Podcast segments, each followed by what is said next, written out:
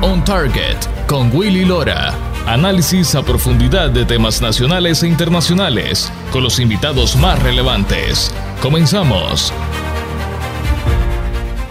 Buenos días y bienvenidos a esta emisión especial de este su programa On Target con Willy Lora. Llegamos a ustedes desde Ginebra, en Suiza. Quiero agradecer a nuestro público de la radio Acción 97.9 FM 810 AM y 100.3.3 en alta definición y en la aplicación de iHeartRadio por su sintonía y permitirnos llevarles el análisis de los temas más relevantes a nivel nacional e internacional. On Target con Willy Lora. Esta semana varios eventos importantes se han hecho público que señalan a China y su gobierno en Beijing de no solo ser la amenaza más importante de la estabilidad mundial, sino de estar manejando varias operaciones de espionaje masivo en los Estados Unidos esto basado en un editorial en uno de los periódicos más importantes del país, escrito por el director nacional de inteligencia. Esta información, además del video publicado de un profesor en una universidad en Beijing, en el cual dice que el gobierno chino tiene personas infiltradas en los círculos más altos del poder en Estados Unidos, no solo en el ámbito político, sino también en los bancos de Wall Street.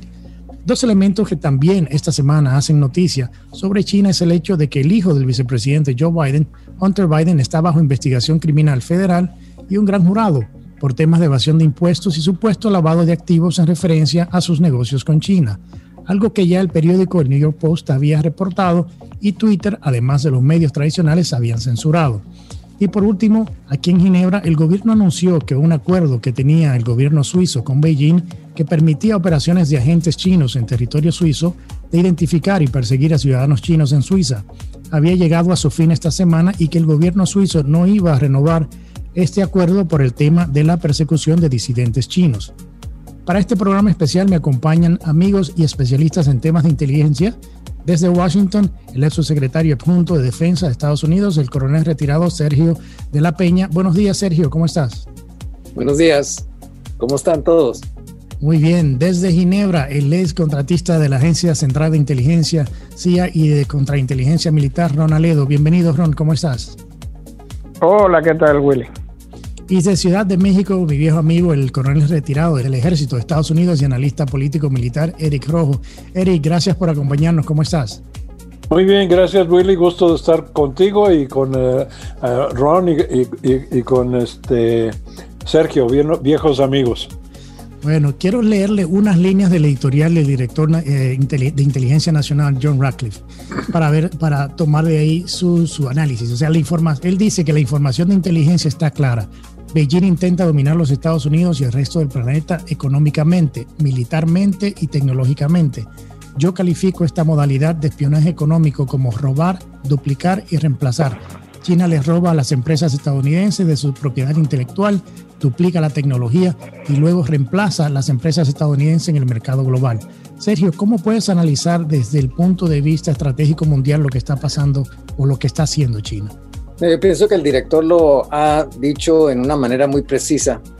Lo que andan buscando los chinos y ya se, ya se en, América Latina o en este hemisferio llevan unas dos o tres décadas. Empezaron primero con eh, establecer permisos para, para instalarse en una manera en la cual lo que ellos andan buscando es eh, fuentes de recursos naturales, comida y mercados. Para hacer todo eso necesitan tener las bases para poder transmitir, establecer su posición en geográfica en, en, América Latina con puertos, con carreteras, con puentes y todo eso. Entonces, establecen toda la infraestructura para que puedan extraer todos esos recursos y es algo que ellos ya tienen bastante tiempo haciendo. Ya de que tienen toda la infraestructura física, además viene con ello todo lo que tiene que ver con la infraestructura de, tecnología de información, así que todo lo que tiene que ver con enlazar todo eso con comunicaciones es muy importante. Ya de que tienen esas capacidades, eh, pueden utilizarlas no nomás para, para propósitos comerciales, sino también se pueden utilizar para, para propósitos militares. Por ejemplo, si, estableces un puerto que tiene la capacidad de, de recibir a una embarcación grande, eso quiere decir que también puede recibir a un buque de combate bastante grande. Entonces lo que ellos tratan de hacer es establecer esa presencia comercial inicialmente, pero también tienen la opción a largo plazo de hacerlo en una manera ah, que puede utilizar sus, sus capacidades militares. Ahora, lo preocupante de todo, todo eso es que nosotros hemos estado estableciendo en este hemisferio una, un ambiente pacífico, calmado, eh, colaborativo, próspero y seguro, es como yo lo describía cuando estaba en mi, en mi cargo previo, porque tenemos buenas relaciones con todo el hemisferio. Entonces ellos toman ventaja de todo eso, entran y solo tienen que establecer vínculos con las, los, gobiernos locales y a veces lo hacen por medios de, subornos y, cosas que tienen que ver con ah, dar préstamos que los, eh, los niveles de interés son bastante altos, así que se comprometen a, a líderes de estos países y eventualmente eh, los ponen en una situación donde quedan endeudados y cuando no pagan las deudas, entonces ya tienen presión contra todos esos países. Eso es en breve lo que yo veo y lo que observé en el tiempo que yo estuve en el Pentágono estos cuatro años. Eric, desde el punto de vista geopolítico, basado en lo que hemos descrito sobre las actividades de espionaje de Beijing, ¿cómo podrías tú analizar este impacto? Mira, el impacto, tal, como dice Sergio, es un, tiene un potencial tremendo porque principalmente China está conquistando ahorita el mundo económicamente de dos formas. Una, están haciendo grandes préstamos e inversiones eh, sin interés o a un interés muy bajo en países en desarrollo, como aquí en México que están financiando este, el, llamado Tren Maya y otras actividades del gobierno de López Obrador que no le hacen ningún beneficio a México. Y la cantidad de mercancía que siguen metiendo a todos los países sin realmente comprar nada a cambio. Digo, aquí es una cosa muy simple, pero vas a una tienda y todo está hecho en China. Hasta la Virgen de Guadalupe está hecha en China. Entonces yo le digo a los comerciantes, ¿por qué seguimos comprando desde Walmart, Palacio de Hierro, al mercado de aquí a la vuelta cosas hechas en chinas? Porque cada peso que, gastamos ahí le está quitando trabajo a un mexicano. Bueno, y esto lo podemos multiplicar a todos los países de Centro y Sudamérica, en África, donde la presencia china está siendo cada vez más importante y, va a ser como este, la, tienda de, de las haciendas, que todo el mundo le va a deber al patrón. Y aquí, si lo, complicas más con la, con la cuestión militar que describió Sergio, que es la última opción, porque China todavía no tiene la capacidad de desplegar 10 millones de soldados, no tiene la capacidad naval todavía, pero siempre y cuando tenga esa capacidad económica de que me debes, me debes, me debes y te puedo llevar a la bancarrota, eso hoy en día junto con este, la capacidad de atacar electrónicamente es más peligroso que la presencia militar. Ron, desde el punto de vista también táctico, ¿cómo han, podido los servicios de inteligencia chinos infiltrarse en las áreas más altas de poder en los Estados Unidos y en el mundo? ¿Cómo funciona el espionaje mundial, la inteligencia y la contrainteligencia? Hola Willy, pues mira, yo te explico muy rápidamente. Eh, inteligencia es conocimiento, ¿no? Cada país quiere conocimiento, quiere saber más y quiere saber más de lo que está haciendo el otro país.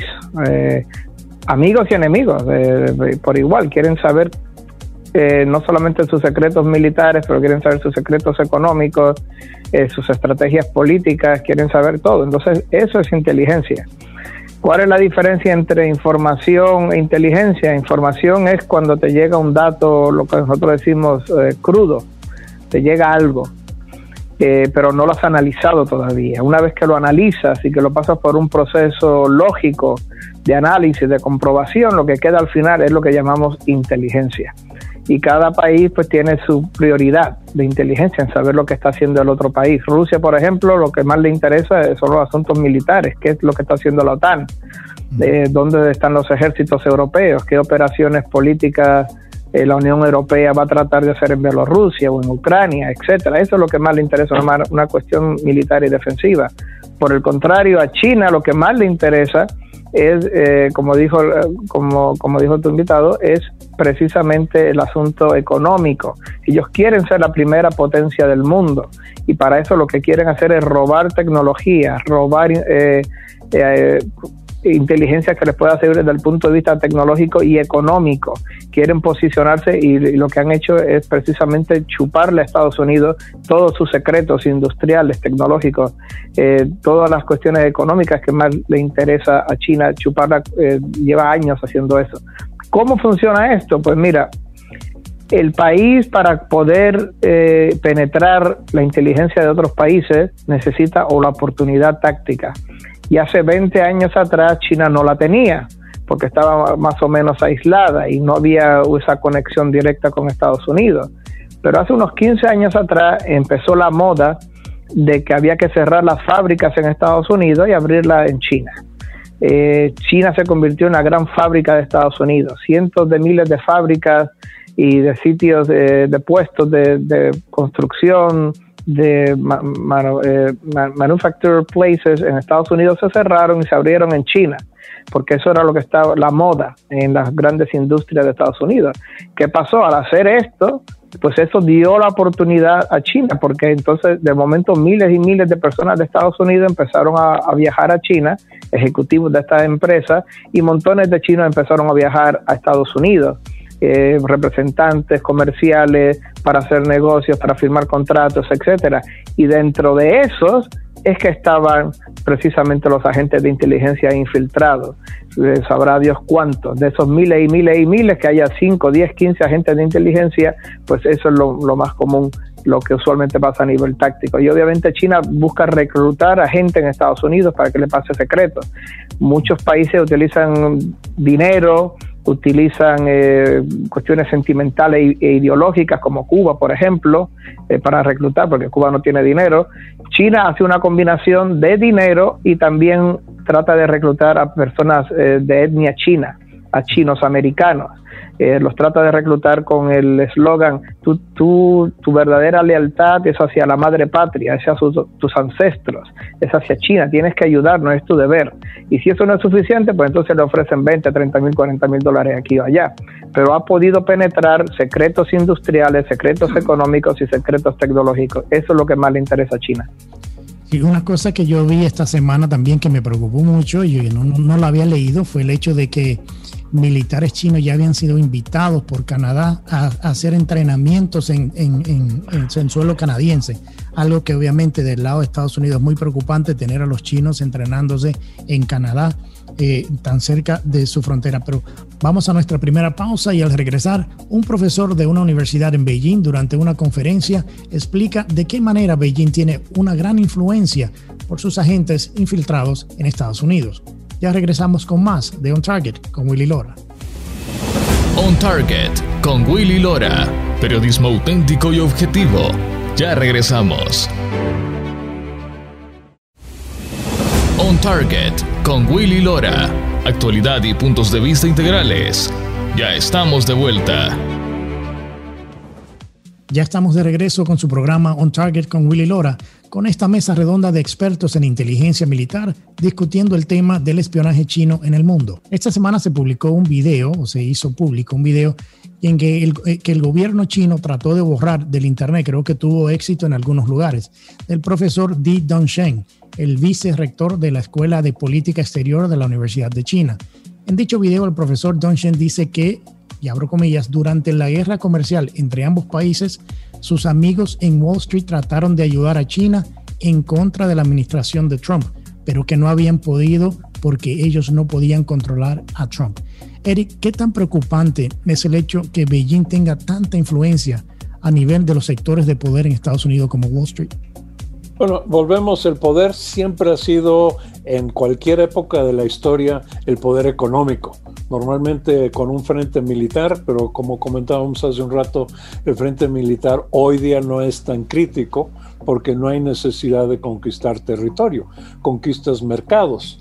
El hecho de que Estados Unidos cometió el error de permitir que China entrara a la Organización Internacional de Comercio fue el primer paso. Este, Joe Biden ahora presunto presidente lleva muy buena alianza con los chinos, se vieron sus discursos de que China es el futuro, eso es lo que es más preocupante, vemos que en estos días en el mercado de valores por iniciativa del presidente Trump. Quieren sacar a todas las empresas chinas del mercado de valores, pero hasta cierto punto ya es muy tarde, porque ya están en, en la cama con los grandes financiamientos de Wall Street que sabemos que por la campaña. Ellos vendieron todo, toda su voluntad con Biden. Entonces tenemos ahí una zona de preocupación muy alta en el manejo financiero del país y sé que vamos a hablar de otras cosas donde, donde los chinos están infiltrados y lo que decía Ron es muy importante. Tenemos una gran cantidad de ciudadanos chinos y yo estoy seguro que el chino americano de segunda, tercera, cuarta, quinta generación es totalmente americano, pero siempre hay la influencia en la primera generación, en los que han inmigrado recientemente, donde sí se les puede apretar eh, el, corazón y la familia por lazos que todavía existen en China, lo cual permite que, que puedan espiar o actuar en contra de los intereses de Estados Unidos. Sergio, el profesor decía también en este video que esta relación con los bancos de, los bancos de Wall Street la tienen desde 1970 y que ejercen una gran influencia en los mercados y el sistema bancario del país. ¿Cómo, cómo analizas, o sea, cómo analizas tú este comentario del profesor Don Shane? No, claro, esto empezó con la, la, apertura en la relación con China que estableció Nixon y Henry Kissinger y una de las cosas que utilizaron en aquel entonces a China era para darle un contrapeso a la Unión Soviética. Y obviamente, viendo el potencial en China, tiene tanta gente, estaba en un proceso de, evolución que estaba cambiando un poco el, sistema completamente comunista con un sistema en el cual los ciudadanos podían producir alguna cosa para su propia ganancia y el resto lo podían vender en, en algún mercado local todo ese potencial lo, se vio desde aquel entonces y es donde empieza a desarrollarse. Y los bancos obviamente siempre andan buscando nuevos mercados y siempre andan tratando de ver en qué manera pueden insertarse en algún sitio geográfico donde hay mucha gente, hay mucho potencial y el, y el costo del trabajo es muy bajo. En China en aquel entonces la gente no ganaba nada.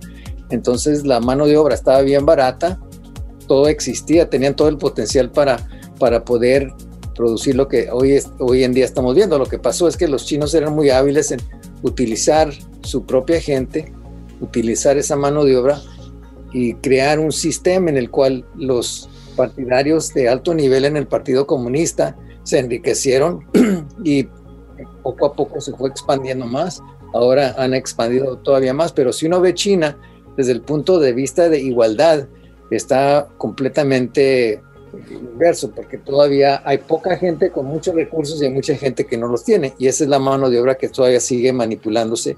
Y China también lo que pasa es que lo vemos como un gigante que está creciendo constantemente, pero lo están haciendo con el sacrificio de mucha gente que todavía no gana mucho dinero y que va a tener sus repercusiones a largo plazo.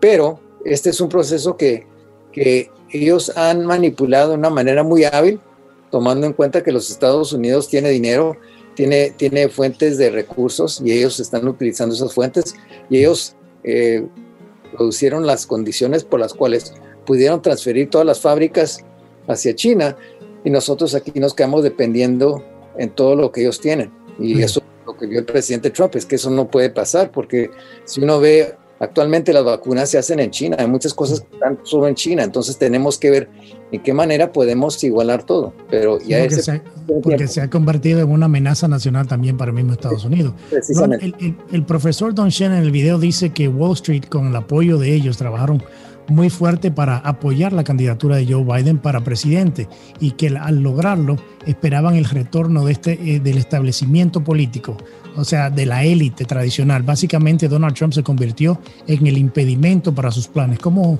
o sea, qué opinión te merece este comentario? Bueno, pues es lo que se sabe desde hace muchos años. No solamente la banca, no solamente Wall Street como tal, pero también las grandes corporaciones de Estados Unidos. Todas las, grandes eh, megacorporaciones, eh, desde teléfonos móviles y celulares hasta Mattel de los juguetes, hasta, hasta tú vete a, pensar cualquier producto prácticamente. Durante los últimos 15 años, la gran moda en todas las grandes corporaciones de Estados Unidos, lo que estaba en la moda, lo que era cool, lo que era guay, como dicen en España, era cerrar tu fábrica en Estados Unidos y abrir esa fábrica en China. Eh, porque así te ahorraban montones de, millones de dólares en salarios, no tenías que lidiar con las eh, uniones eh, obreras, no tenías que pagar pensiones a los obreros, etcétera, etcétera. Pues eso era lo, cool, eso era la, moda y eso fue lo que lleva haciendo las grandes corporaciones de Estados Unidos en los últimos 15 años.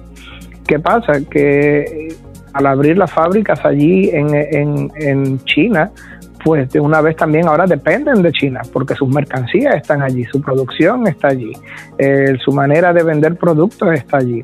Y entonces pues ahora tienen que defender esa relación y defendiendo esa relación, pues obviamente defienden a China. Es una cuestión económica. Trump, por ejemplo, es, eh, representa la otra versión del capitalismo, un capitalismo patriótico, por decirlo así, no globalista, donde sí, es, importante y es bueno que las empresas tengan su ganancia, claro que sí, por supuesto que sí, pero, y esto es el gran pero que puso Trump en la ecuación, eh, también igualmente importante es que no se vayan al paro, al desempleo, a los, eh, los, obreros de Estados Unidos, que Michigan y que la, el Belt de Estados Unidos siga produciendo, siga teniendo trabajo, que las fábricas no se cierren en Estados Unidos. Y ese fue el gran conflicto que tuvo Trump con la alta industria de Estados Unidos, con no solamente con la banca Wall Street, pero también con los grandes presidentes de la de grandes industrias. Y ahora, pues, obviamente Trump al, al enfrentarse a China, al decirle que le va a poner aranceles, que va a poner trade limits, que va a renegociar todos los, eh, los trade deals, eso no le ha gustado a la gran empresa de, Estados Unidos, a las grandes corporaciones, y hay una lucha interna. Y obviamente las grandes empresas de Estados Unidos se van a ir con Biden, se van a ir con los globalistas, se van a ir con los que quieren mantener el status quo a nivel económico y a nivel de intercambio comercial internacional con China. Eric, a principios de este año el presidente del Departamento de Química de la Universidad de Harvard en Estados Unidos fue arrestado por recibir 50 mil dólares mensuales por parte del gobierno chino por enviarles documentos secretos y referirles a Beijing los nombres de los mejores científicos en algunas áreas de importancia para ellos. ¿Qué tanta penetración está teniendo el gobierno chino, no solo en las empresas y el gobierno, sino también en las grandes universidades del país? Mira, eso fue noticia muy importante al igual que, el chofer de Diana Feinstein y otros lugares donde no vemos dónde está esa presencia ni tratando de ser prejuiciosos, porque como decíamos, hay mucho ah, americano de origen chino que es totalmente leal, pero la penetración este, sigue igual que la penetración de los rusos y otros países. Como decía Ron, todos los países quieren saber lo que están haciendo los demás y como se le, atribuye a Churchill, los países no tienen amigos, tienen intereses. Entonces los intereses de China es de robar intelectualmente lo más posible a una de las poblaciones más altamente productivas de la historia del mundo, porque aunque los chinos inventaron muchas cosas, ahora copian. Y entonces están copiando tanto de Europa como de Estados Unidos y un elemento muy interesante, comentaba yo del programa hace un rato con mi esposa, que es profesora universitaria, también analista política, y dice, en una de mis conversaciones comentaron que si sacamos a todos los estudiantes chinos de Estados Unidos, las universidades de Estados Unidos se irían a la quiebra. Entonces es una, es una espada este, de dos filos porque hace falta ese incremento económico. También podemos esperar algún beneficio. Esperemos que algunos de los chinos que están estudiando en Estados Unidos vean un mejor nivel de vida, un mejor ambiente político y, este, y no todos sean nuestros enemigos. Pero esto es eh, nada más un, ver un poquito color de rosa. aquí lo importante es las universidades son excesivamente liberales, como sabemos muy bien.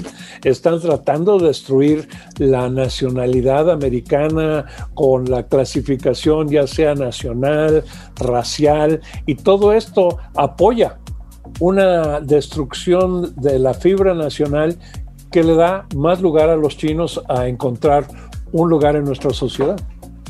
Sí, porque eh, eh, según, eh, como hemos visto últimamente, y el punto que tú hacías las universidades, es increíble la cantidad de cosas y comentarios y de qué manera las universidades, lo que se llama en Estados Unidos Ivy League, las, universidades de, bastante caras en, el noreste de Estados Unidos, eh, cómo, han, cómo han ido cambiando en sus clases y, con una ideología más liberal, mucho más progresista, donde se maneja mucho el tema de la, de la, división de género y creo que eso también ha ayudado a que los chinos puedan eh, aprovechar ese tipo de debilidad o esa división o ese divisionismo que se está presentando en las universidades de, de Estados Unidos para tener todavía un mayor impacto al llegar a estos grupos universitarios. Pero bueno, Vamos a nuestra segunda pausa de este programa. Al regresar analizaremos el anuncio de esta semana de que el hijo del ex vicepresidente Joe Biden, Hunter Biden, está bajo investigación federal por problemas de impuestos y lavado de activos por sus aparentes negocios en China.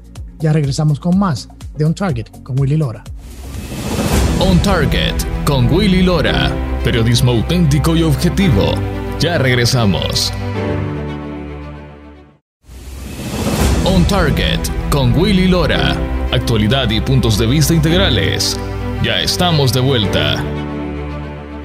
Gracias por continuar con nosotros en su programa On Target con Willy Lora. Se hizo público esta semana que el hijo del ex vicepresidente y proyectado presidente de Estados Unidos, Joe Biden, está bajo investigación federal desde el 2018 por temas referentes a sus impuestos y negocios en China.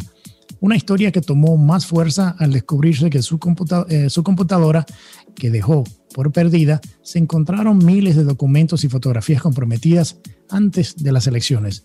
Sergio, quiero comenzar contigo. Eh, eh, en octubre, el New York Post publicó la historia de los problemas de Hunter Biden y Twitter lo censuró.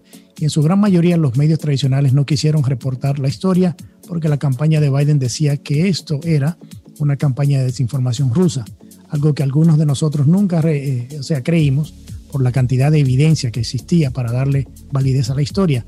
¿Qué opinas de este caso? No, claro, mira, primero, si cualquier persona que tiene una habilitación militar lo hallaran con lo que sucedió con, con el hijo del vicepresidente, estaría en la cárcel. Eh, las relaciones que él estableció con Ucrania, con China, con Colombia, con Uzbekistán y todos los países donde andaba, siguiendo a su padre, quien lo acompañaba en estos viajes, es una cosa completamente fuera de la norma y es algo que a cualquier otra persona común y corriente no se le permite porque las normas para ese grupo de personas siempre es distinta a, la oposición y hablando sencillamente de los demócratas contra los republicanos. Y lo que ha hecho es que han mantenido una buena relación con los medios de comunicación y con lo que se llama Big Tech, que han censurado cualquier información que se estaba produciendo porque estaban presentes de las elecciones. Ahora que ya las elecciones han pasado, tenemos que analizar qué es lo que quiere decir eso. Lo están haciendo porque quieren comprometer al presidente que está apenas entrando a su cargo o es que piensan que ahora no va a recibir el mismo escrutinio que típicamente recibiera y que con el tiempo se, se olvida. Pero lo que pasa es que como la manera que lo están investigando no va a desaparecer, va a ser casi imposible. Entonces, eso es algo que tenemos que estar pendiente, pero la realidad es que se trata de las normas, se trata de lo que se hizo y además la información está corroborada. Está corroborada por tres socios, uno de ellos que estaba en la cárcel, y dos se me hace que están en la cárcel y otro después que era Babolinsky que estaba como socio eh, independiente y luego la computadora. Sí, eh, Ron, en, el video del profesor Dungeon que hablamos hace un momento, él dice que sabían de las acusaciones en contra de Hunter Biden sobre el dinero que había recaudado en China con una fundación y que el gobierno de Beijing, entre comillas, abro, comillas, había utilizado maneras apropiadas de buena voluntad para cooperar, cierro comillas. ¿No es esto una admisión a que en realidad el gobierno de Beijing ha tenido una influencia en la familia Biden y, que, y de qué manera eh, compromete esto a una administración Joe Biden? Bueno, eh, las alegaciones son muchas, esa es una de ellas. Lo que sí, obviamente, cualquier persona sabe es que no solamente con China, pero también eh, con Ucrania, Hunter se benefició de que su padre era el vicepresidente de Estados Unidos y empezó obviamente a cash in, a sacar dinero de, de ser el hijo del vicepresidente. a ofrecer sus servicios. Y claro está, la única cosa que podía ofrecer en su resumen era soy el hijo del vicepresidente. Y obviamente pues todos los lobbies, las corporaciones, los think tanks, eh, Burisma en, Ucrania empezaron a pagarle un montón de dinero a, a, Hunter, porque así funciona el asunto. Tú contratas a esta persona, al hijo del vicepresidente, y así tienes acceso al gobierno, acceso a la Casa Blanca, acceso al poder de Washington, D.C. Y obviamente una de las cosas que tiene que probar el FBI ahora es si esta relación con, con estas organizaciones en China obviamente fueron ilegales, si se rompió la ley, si se blanqueó dinero, si hubo influencias ilegales, si esa si Hunter eh, tuvo alguna influencia en modificar las políticas. Recuerda que Obama era muy 100% globalista, pro-chino, y, y, su padre, el vicepresidente eh, Joe Biden también, haciendo negocios con China, defendiendo a China Recuerden que cuando empezó la pandemia, Biden primero fue uno de los primeros que fue a la, prensa. Hey, they are not bad guys. No, no, no, no son chicos malos. Hay que defenderlos, defendiendo a China, diciendo que era racista Trump por prohibir los vuelos de China, etcétera. O sea que todas esas cosas que están en la superficie es lo que el FBI, los investigadores criminales de Estados Unidos, el gobierno federal tienen que ir hasta el fondo y ver qué ilegalidades, qué leyes se rompieron, qué leyes éticas y criminales se rompieron. Ahora bien, un comentario todo este asunto de Joe Biden eh, y de Hunter Biden demuestra eh, cómo la prensa de Estados Unidos, por lo menos el 80-90% de la prensa de las grandes ciudades, de las grandes cadenas, está completamente bajo el dominio del Partido Demócrata de la izquierda en Estados Unidos. Porque independientemente que al final vaya eh, Hunter Biden con cargos criminales de delito o no, el hecho que estaba bajo investigación ese simple hecho, el hijo de, Joe Biden está bajo investigación criminal, ese simple hecho lo negaban la, prensa, lo censuraban, eh, censuraron al New York Post de Twitter solamente por decir eso. Obviamente querían proteger a Biden, querían proteger la elección de Biden, querían proteger las oportunidades de que Biden saliera presidente. Obviamente se posicionaron 100% a favor de Joe Biden de una manera política o partidista. Por eso es que todo el mundo sabe que la prensa de Estados Unidos es fake news. El 80% está dominada por la visión ideológica de la izquierda. Eric, mucho nos preguntamos, hablamos del FBI, si el FBI y el estado de Delaware, de donde es Joe Biden, estaban investigando a Hunter Biden desde hace por lo menos un año. ¿Por qué esperar hasta después de las elecciones? O peor aún, ¿por qué esperar hasta que los estados certificaran las elecciones para hacer pública la noticia? O sea, ya existía información sobre esta investigación de manera no oficial. Mira, yo leí una nota sobre este, el Attorney General Barr, donde dice, y salió en el Wall Street Journal creo que ayer o antier, que él sabía de las investigaciones, pero él trató de que se mantuvieran lo más eh, invisibles posibles para que no interfirieran con la elección. Desde un punto de vista puramente legal, entiendo lo que él estaba haciendo porque el que estaba bajo investigación es Hunter Biden y no Joe Biden. Del otro lado, políticamente, digo, tenemos que llegar al punto de que Hunter Biden vendió influencia y su papá no me importa cuántas veces diga que nunca lo discutió con él. Digo, volaban en el Air Force Two, entonces era financiado por el pueblo americano, por los taxpayers. Este, digo, no, no nos hagamos tontos de, que pretenda de que su hijito iba con él a hacer negocios y nunca lo discutieron. Pero hasta que no salga legalmente una acusación o sospecha contra Joe Biden de permitir la venta de influencias, existe una, pues no sé qué tan gruesa sea la barrera este, entre una cosa y el otro. Tenemos que esperar a, ver qué pasa. De todas formas, ya ahora la prensa no tiene enemigos cuando ya no tengan a Trump que patear, como dijo Nixon, you don't have Nixon to kick around anymore. Van a empezar a, patear a, Biden y vamos a ver a dónde nos lleva, porque el FBI corrupto bajo Obama es más derecho ahora este, veamos qué sale. Hay, demasiadas conjeturas en, precisamente en el swamp de, gente que, se ha vendido a un sistema que no es lo que nuestros fundadores de la eh, nación crearon con tres grupos de gobierno totalmente independientes uno del otro.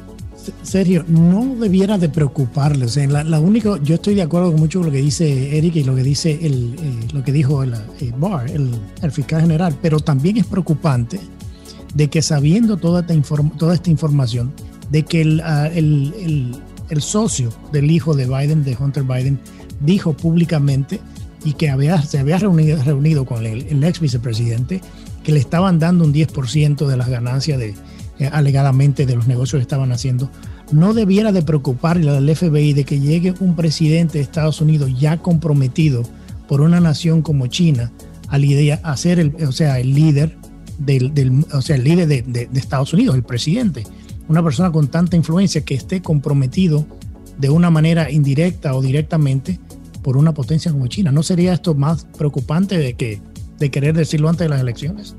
Es muy preocupante y además no se sabe quién más tuvo acceso a esta computadora. Si alguien en, la en, en, el taller donde la llevaron tienen esa copia y quien eh, tenía acceso a esa computadora y los correos que salieron de esa computadora, obviamente si va uno a China, una de las cosas que tiene uno que tener mucho cuidado es llevar una computadora, porque todo lo que uno tiene contenido dentro de esa computadora en China va a ser algo que los chinos van a tratar de, este, de, llevarse. Entonces, tenemos que hacer, hacer copias. Entonces, es muy preocupante porque si es verdad que parte de las ganancias iban al big guy, pero eso, como dice Eric, todo eso se tiene que comprobar en una corte, porque una de las cosas que también es, es, es, frustrante para nosotros es que tenemos el procurador de justicia de los Estados Unidos donde dice no puedo hablar de este tema porque uno tiene que tratar a la persona como, como inocente hasta que es comprobado culpable. Eh, todo eso se va a comprobar en, las investigaciones y, y, por eso es que uno no está seguro, pero si las alegaciones que se hacen eh, son correctas, entonces el compromiso que tienen con los chinos es bastante preocupante. Y además, cuando ve todas las otras cosas que estaban en, ese, en esa computadora donde sale él eh, en, actos sexuales ah, explícitos, eh, esa información es muy buena para, para este, tener a alguien bajo la influencia de los chinos, porque ellos tienen toda esa información que los puede comprometer. A mí me preocupa mucho ese tema de tener un presidente comprometido. Acordémonos que por cuatro años o por mucho tiempo se dijo de que el, presidente Trump era un agente ruso cuando nunca lo fue. Entonces creo que también eh, me preocupa el hecho de que ex eh, agentes de inteligencia hayan dicho de que esta información fue una, parte de una campaña de desinformación rusa cuando en realidad no fue cierto. Agentes que no tenían acceso a la información de, inteligencia existente en el momento de la investigación. Pero vamos a, nuestra última pausa del programa de hoy y cuando regresemos, congresista demócrata fue infiltrado por una supuesta espía china en California y aquí en Suiza no van a creer el arreglo del gobierno suizo con Beijing que ha dejado a muchos más que sorprendidos. Ya regresamos con la última parte de On Target con Willy Lora, no se vayan. On Target con Willy Lora. Periodismo auténtico y objetivo. Ya regresamos. On Target con Willy Lora. Actualidad y puntos de vista integrales. Ya estamos de vuelta. Ya estamos de regreso con nuestra última parte de este programa especial On Target con Willy Lora. Esta semana también explotó otra bomba política en Washington un medio estadounidense reportó la exclusiva que una alegada espía china trabajó, recaudó fondos para el congresista de California, Eric Swalwell. Este congresista es miembro del Comité de Inteligencia de la Cámara de Representantes y es uno de los congresistas que mantuvo una presencia mediática por los últimos cuatro años diciendo que el presidente Trump era un agente ruso. Eric, esta, este espía, además de estar en la oficina de, de Swalwell, Dice el reporte que mantuvo relaciones amorosas con él y otros dos alcaldes en California y dejó una pasante china en la oficina del congresista. ¿Qué tan preocupante es esta situación?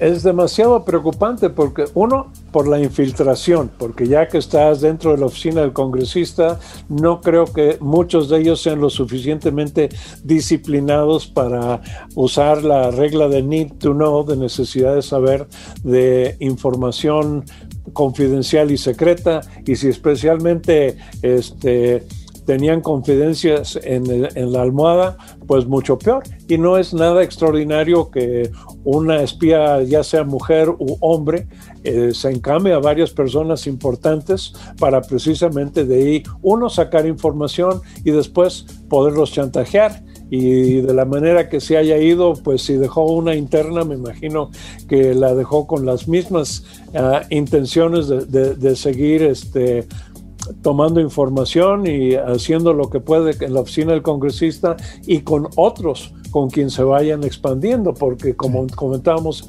anteriormente, Diana Feinstein tuvo un eh, chofer de 20 años que también era agente chino.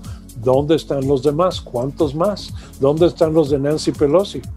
que esa era una pregunta que le tenía a Ron, el tema de, de, Feinstein, o sea, además de, de este congresista, eh, como decía Eric, el chofer de Feinstein fue 20, estuvo 20 años con ella y fue un espía, o sea, y la otra cosa que dentro de eso, ¿por qué la gran cantidad de espías infiltrados chinos siempre terminan con políticos demócratas, Ron?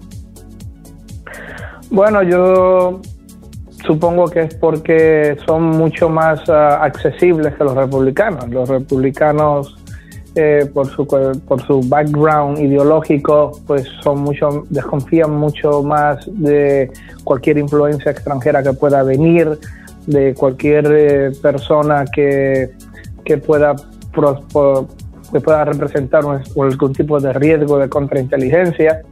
Además, obviamente, pues los republicanos, sus políticas nacionales, económicas, de defensa, son mucho más fuertes que las de los demócratas y por lo tanto son mucho más eh, difíciles, son lo que decimos hard targets, eh, harder targets, eh, blancos más difíciles de, de penetrar.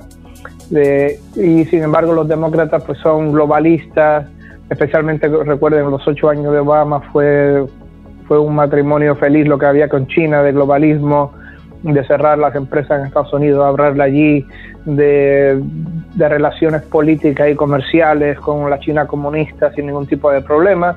Pues obviamente eso la inteligencia china lo, se da cuenta de todo eso. Mira, es mejor ir por los que están con el presidente Obama, en el partido del presidente Obama, eh, y antes pues obviamente con los que estaban con, con los Clinton, si, si, es una penetración de inteligencia que viene de hace muchos años, pues obviamente todos esos factores van hacia adelante.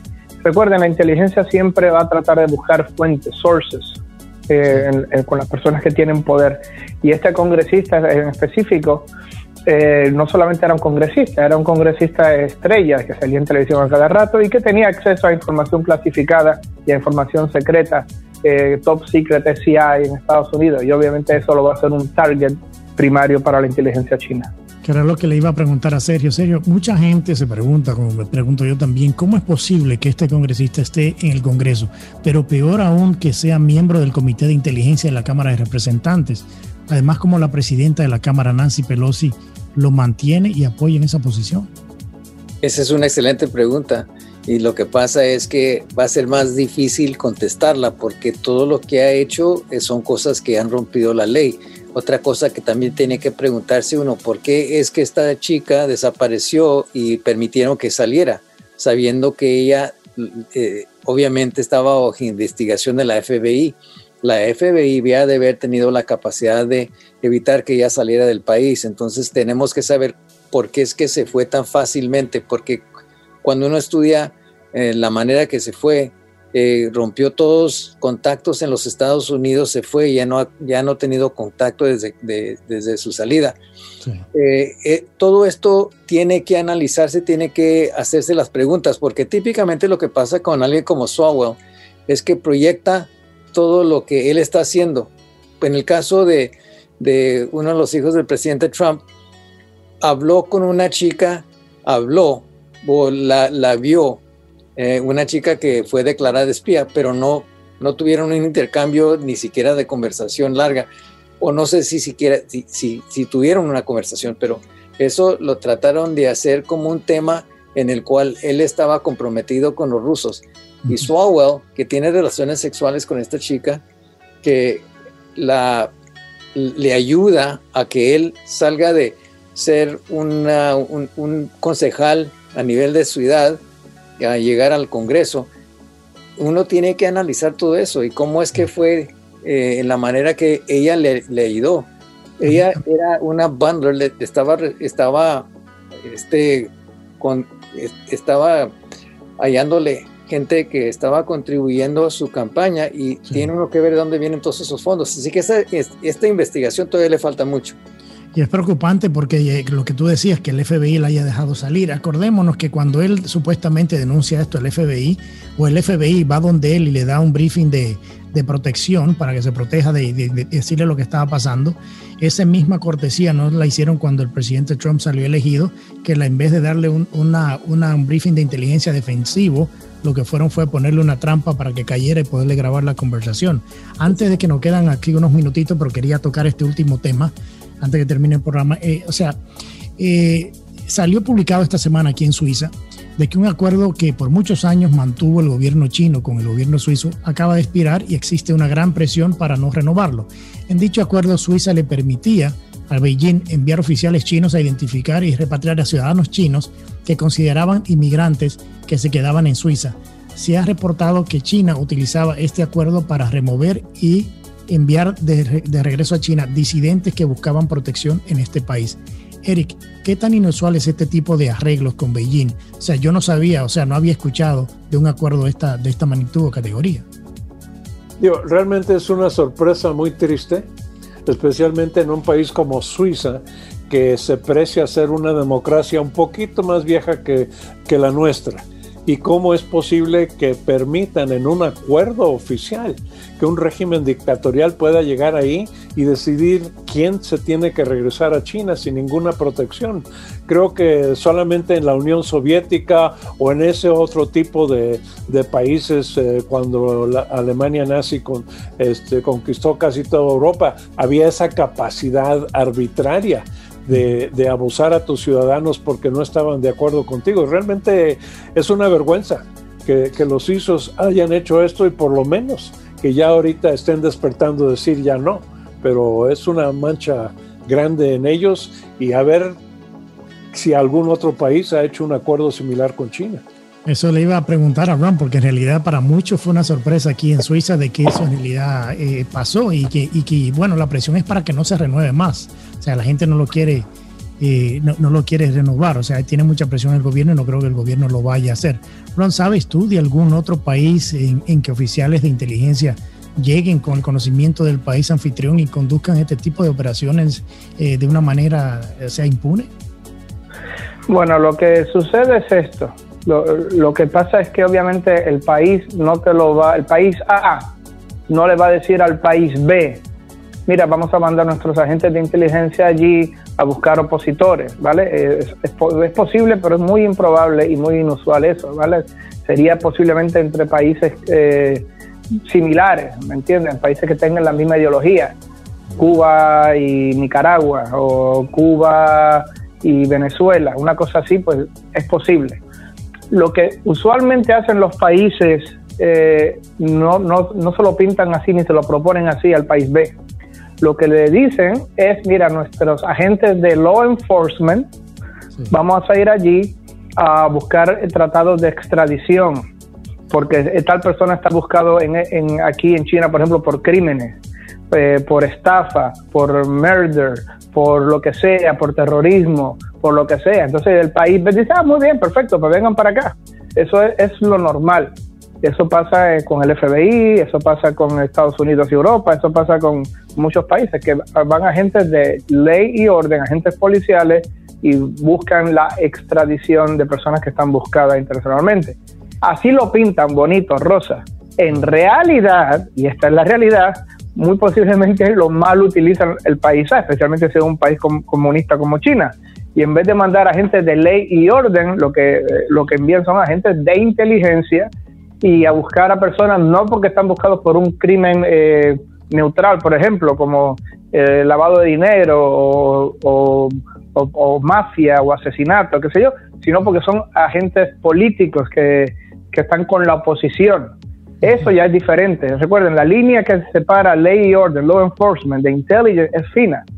Entonces, muy posiblemente, es una posibilidad, es una hipótesis, muy posiblemente los suizos cayeron. China posiblemente le decía, vamos a mandar agentes policiales allí a buscar gente que está buscada aquí por crímenes en China. Y ellos, ah, muy bien, perfecto, no hay problema. Y, pero en realidad, como ya sabemos, no era esa la realidad, eran agentes de inteligencia buscando opositores. Sergio, me queda un minuto en el programa. Para los países que nos escuchan, ¿cuál es tu reflexión sobre de qué deberían estos países estar pendientes en una relación con China? Hay que tener bueno, lo, más preocupante es que cuando ellos tienen un tratado, tienen que saber precisamente cuáles son los términos de ese tratado, porque si ellos se les da la oportunidad, siempre viene con cuerdas cualquier tratado y además, si es un préstamo, estar bien consciente de cuál nivel de interés y por cuánto tiempo, porque si ellos tienen la oportunidad de manipular esos préstamos, lo van a hacer.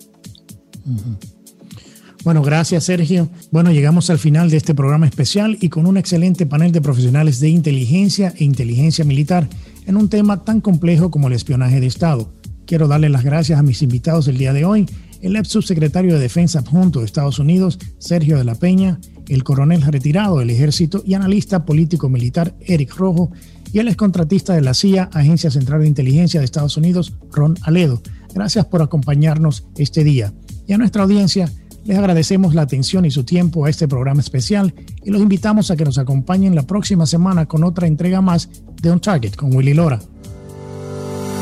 On Target con Willy Lora. Gracias por su compañía. Escúchanos nuevamente en nuestra próxima entrega en Radio 97.9 FM en iHeart Radio.